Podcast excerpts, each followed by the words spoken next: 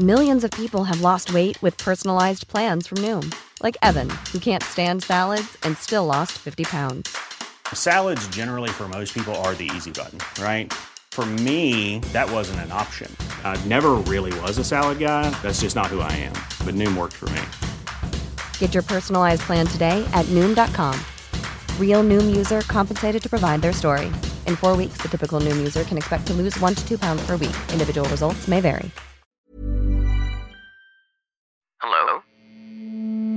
Hello? Podcast Network Asia. Isang paalaala. Ang susunod na kabanata ay naglalaman ng mga salita at pahayag na maaaring magdulot ng takot, pangamba at pagkabahala at minsan ay pagkaantok sa mga nakikinig. Huwag mapatuloy kung kinakailangan.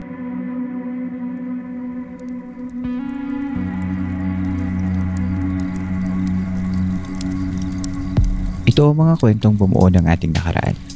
Mga kwentong unang narinig sa mga liblib na lugar o sa mga pinakatagong bulong-bulungan.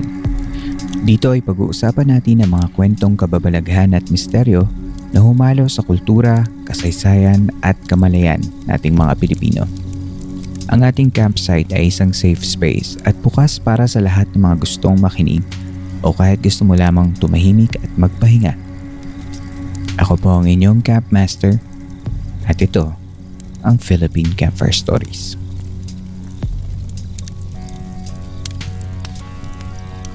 Kumusta kayong lahat? Una ay binabati ko kayong lahat ng tagapakinig dahil sa isang linggo na naman ang nakalipas. Alam kong marami sa atin ang napapagod at kinakapos ng mga dahilan para lumaban sa mga hamon ng buhay. Bago ko hintog ang ating kwento ngayong gabi, nais kong sabihin na sa oras na ito ng paglagi mo sa aking campsite. Ito ang pagkakataon mong huminga. Ito ang pagkakataon mong tumigil panandalian. Kung ikaw ay nasa lugar na maaari kang humimlay, iratay mo ang iyong pagal na katawan. Hayaan mong sa sandaling ito ay saglit kang makapagpahinga. Isipin mo lamang ang marikit na apoy sa iyong harapan. Damhin mo ang lagablab na hatid nito.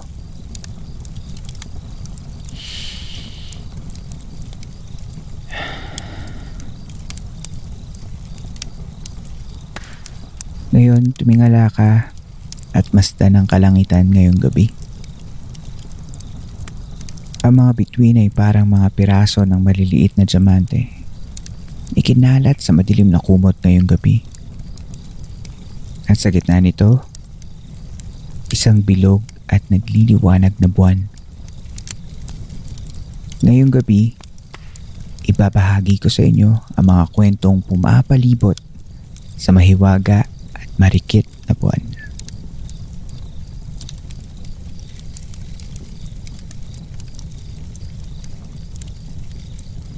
Ngayong Hunyo 25 ay ipamamala sa atin ng kalangitan ang huling supermoon ng taong 2021. Ang full moon na ito ay kilala din sa mga ibang bansa bilang strawberry moon. Ang strawberry moon ay karaniwang huling full moon sa panahon ng tagsibol o di kaya ay ang unang bilog na buwan ng tag-araw. Tinawag itong strawberry moon dahil ang pagbilog ng buwan sa huling linggo ng Hunyo ay hudyat na ang mga prutas gaya ng strawberry o presa ay hinog na upang pitasin. Ito ay sagisag na ang susunod na mga araw ay magiging masagana ang mga bukid at ang mga punong kahoy. Ang ating mga mitolohiya ay mayroon ding mga magagandang kwento na pumapalibot sa buwan at sa iba pang mga bagay sa ating kalawakan ating tandaan na ang mga sinaunang isla ng Pilipinas ay may kanya-kanyang bersyon ng mga kwento ng kanilang mga pinaniniwalaan. Ngunit ang mga ito ay madalas na naiimpluwensyahan din ng bawat isa. Ang pinakatanyag at ang pinakaunang kwento tungkol sa pagkakagawa ng buwan ay narinig ko bilang isang kwentong pambata noong ako'y mas mas pa lamang. Nang bata pa ang mundo, ang langit ay abot kamay lamang ng mga tao Hindi rin ito ang langit na gawa sa mga malalambot na ulap na gaya ng alam natin. Bagkus, ito ay mistulang mga korales sa dagat. Isang araw, isang binibini ang humayo upang magbayo ng palay para maging bigas. Sa ibang mga kwento, ang babae ay pinangalan ng Maria. Si Maria ay isang magandang babae na may mahabang buhok at naaadornahan ng suklay na gawa sa pilak at kwintas ng mga perlas. Bago niya sinimulan ang kanyang gawain ay isinabit niya ang kanyang suklay at kwintas sa langit. Nang magsimula siyang magbayo ng palay ay tinamaan ng kanyang pandikdik ang kalangitan. Hiningi niya sa langit na bahagya itong umangat upang makapagbayo siya ng palay ng maayos. Ngunit kahit anong pakiusap niya ay tinatamaan pa din ng pandikdik na Maria ang langit. Sinigawan niya ito at itinaas ang pandikdik at tinamaan ang langit. Nagsimulang tumaas ang langit. Tangay-tangay ang mga ornamento ni Maria. At ito ay tuluyang pumahim papawid. Ang pilak na suklay ni Maria ang naging buwan at ang kanyang kwintas ay nagsilbing mga bituin na nakakalat sa kalangitan.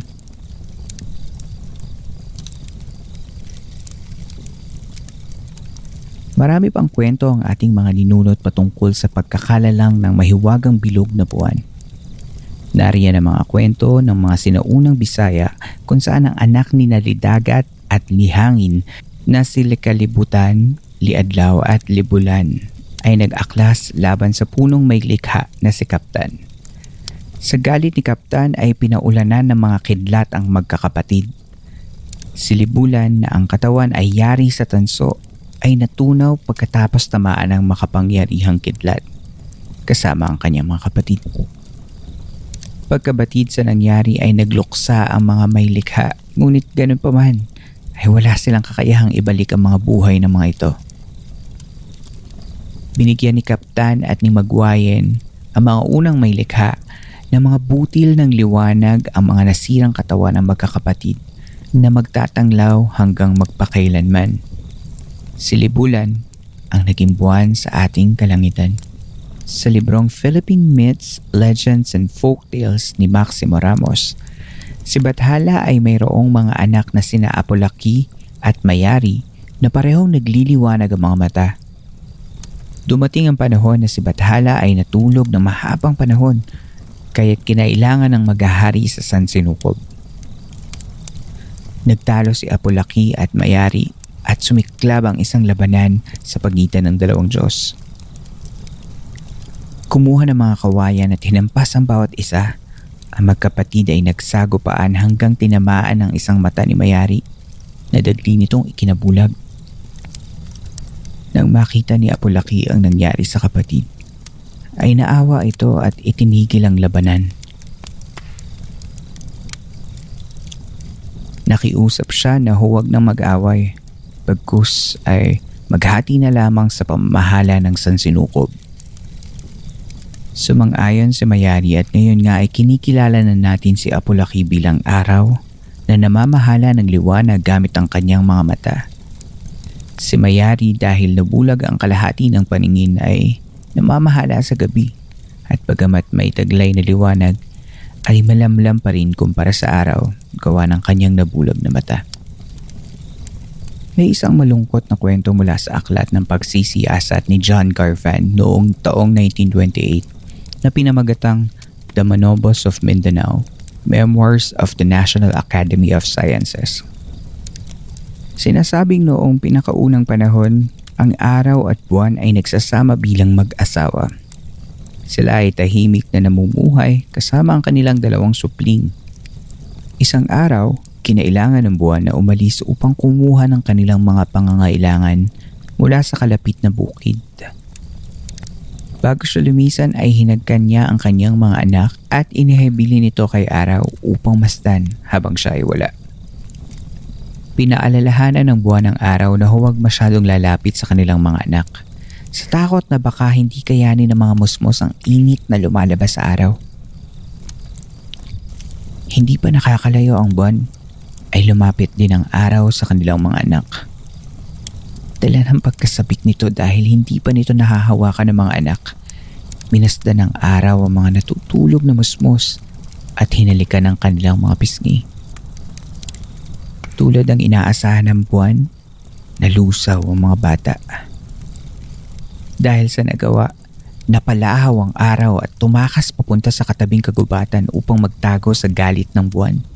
Pagbalik ng buwan ay inilagak nito ang kanyang mga nakuhang dahon ng gabi at ang mga kawayan. Pinuntahan niya ang kanyang mga musmos ngunit naabutan na lamang ang mga nalusaw na labi ng kanyang mga anak. Pumalahaw ng iyak ang nagdurusang ina at sa gitna ng kanyang pagluluksa ay tinawag niya ang araw. Hindi ito sinagot ng araw. Paglipas ng marami at mahabang pag-iyak ng buwan ay nagbalik muli ang araw sa kanilang tahanan. Lalong lumakas ang iyak ng buwan nang makita niya ang araw. Sinubukan siyang patahanin ng araw ngunit hindi ito magtagumpay. Ito ay nagalit at itinuring na ang buwan ay isa lamang manggad o asawang dapat lamang siyang pagsilbihan. Lalong nagalit ang buwan at kinuha niya mga labi ng kanyang mga anak at itinapon ang mga piraso ng mga ito sa iba't ibang direksyon. Sa tindi ng galit ay nakuha ng araw na kumuha ng mga dahon ng gabi at ihinagis ito sa mukha ng buwan at saka umalis. Pagkalipas ng ilang sandali ay bumalik muli ang araw sa kanilang tahanan upang datnan lamang ito na walang laman. Hanggang ngayon ay sinusundan ng araw ang buwan sa walang katapusang habulan ng araw at gabi. Ang mga bituin ay ang mga nasirang supling na sinasamahan ng kanilang ina sa oras ng dilim. Minsan ay may bulalakaw na sasalubong sa buwan, ngunit ito daw ay mga mensahero mula sa araw upang siya ay magbalik. Ito ang nakakalungkot na kwento ng walang hangganang pag-iral ng araw at ng buwan.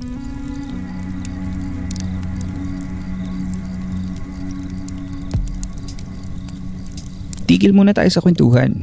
Pakinggan ang iba pang mga podcast mula sa Podcast Network Asia. Kung gusto ninyo ng masayang usapan at mga makabuluhang kwentuhan, pakinggan ang Bago Matulog with Red Oliero. Libre lamang din itong mapapakinggan sa mga paborito niyong podcast platforms. Sa pagpapatuloy ng Philippine Cover Stories. Ang full moon ay kadalasang kinakatawa ng mga Diyos at Diyosa sa mitolohiyang Pilipino. Isa na dito ang Diyosa mula sa Bicol na si Halia.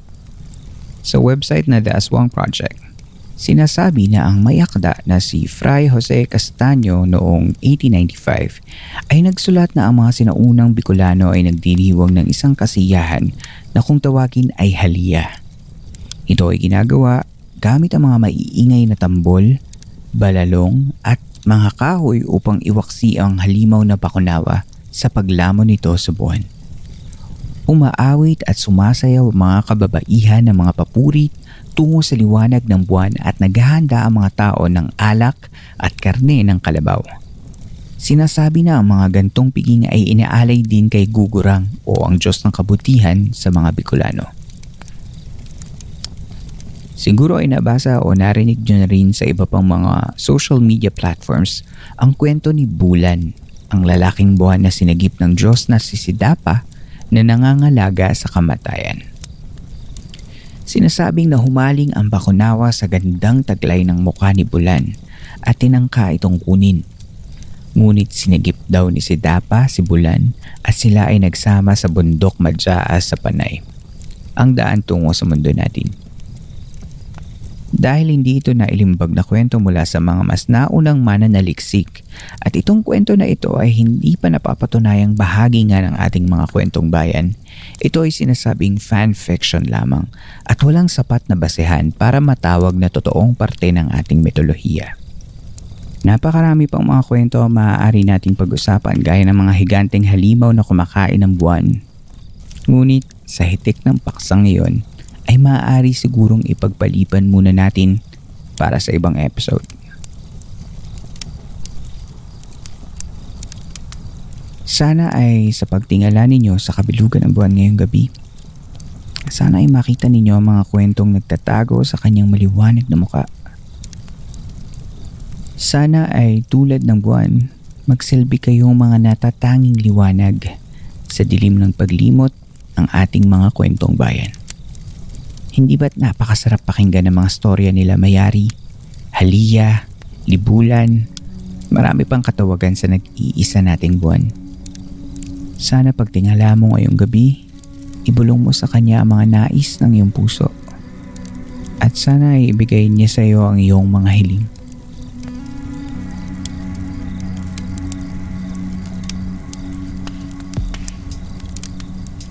Ninyo pong nasubaybayan ang isa na namang kwento dito sa Philippine Camper Stories. Sana ay nakatulong kahit panandalian ang pakikinig ninyo upang maipahinga ang inyong mga sarili laban sa mga problema at hamon sa labas ng campsite na ito. Mapapakinggan ninyo ng libre ang mga nakaraang episode sa inyong paboritong podcast platforms. Kada ikaliwang linggo ay nagbabahagi ako ng mga kwento mula sa ating mga listeners sa pamamagitan ng ating story submission segment na San Telmo Society. Kung kayo ay may mga kwento ng kababalaghan na gustong ibahagi sa ating mga kasama sa campsite, maaari niyong isubmit ang inyong kwento gamit ang inyong sariling voice recording o kahit mag-email lamang ng kwento sa campfirestoriesph at gmail.com. Hindi ko na muna masyadong ikakampanya ang aking Patreon. Ngunit kung nais niyong suportahan ang aking podcast, sana ikalat na lamang ninyo ito sa inyong mga kaibigan at mga mahal sa buhay. Maaari nyo ring i-follow at i-like ang ating mga social media accounts sa Twitter at Camper Story PH at sa Facebook page na Philippine Camper Stories. Kung may nais kayong sabihin o imongkahi o gusto niyo lamang bumati, hihintayin ko na lamang inyong mga mensahe. Isang special na pagbati para sa mga kasamahan natin sa Paranormal Podcast. Um, maraming salamat sa inyong suporta. Inanyayahan kasi nila akong maging uh, parte ng kanilang private chat group at natutuwa ako na makakakilala ng mga taong um, may passion at uh, interest sa mga bagay na kinaaliwan ko din. So, maraming salamat sa inyo guys. Ang Philippine Camper Stories ay miyembro ng Podcast Network Asia at powered by Podmetrics, ang pinakamadaling paraan upang kumita sa pamamagitan ng inyong podcast. Sa Podmetrics, maaari niyong pagkakitaan ng inyong podcast sa pamamagitan ng mga ad campaigns at marketing affiliations sa mga iba't ibang brands. Para sa mga podcasters na gaya ko, pwede kayo mag-sign up sa podmetrics.co at gamitin lamang ang aking referral code na Philippine Campfire Stories. Capital letters ang simula ng bawat salita, P, C, at S, at walang space. Makikita nyo ito sa show notes ng ating episode. Kung nais nyo naman makipag-collaborate para sa marketing ng aming programa, magtungo lamang sa advertiser.podmetrics.co at hayaan yung tulungan namin kayong maipahayag ang inyong mga produkto at serbisyo sa ating mga listeners. Nais kong tulungan ang mga tatak at produktong Pilipino dahil naniniwala ako na gaya ng mga kwento natin sa Philippine Campfire Stories, mahusay ang tatak lokal. Muli, maraming maraming salamat po sa pakikinig ninyo. Hanggang dito na lamang po tayo ngayong gabi at hanggang sa susunod nating kwentuhan.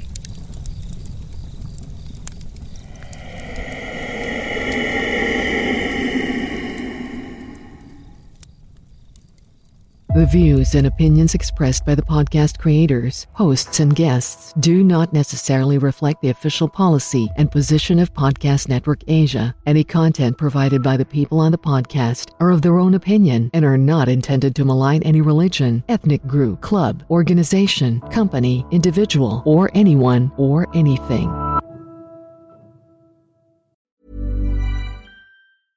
Hey, it's Paige DeSorbo from Giggly Squad. High quality fashion without the price tag. Say hello to Quince. I'm snagging high-end essentials like cozy cashmere sweaters, sleek leather jackets, fine jewelry, and so much more. With Quince being 50 to 80% less than similar brands. And they partner with factories that prioritize safe, ethical, and responsible manufacturing. I love that. Luxury quality within reach. Go to quince.com slash style to get free shipping and 365 day returns on your next order. Quince.com slash style.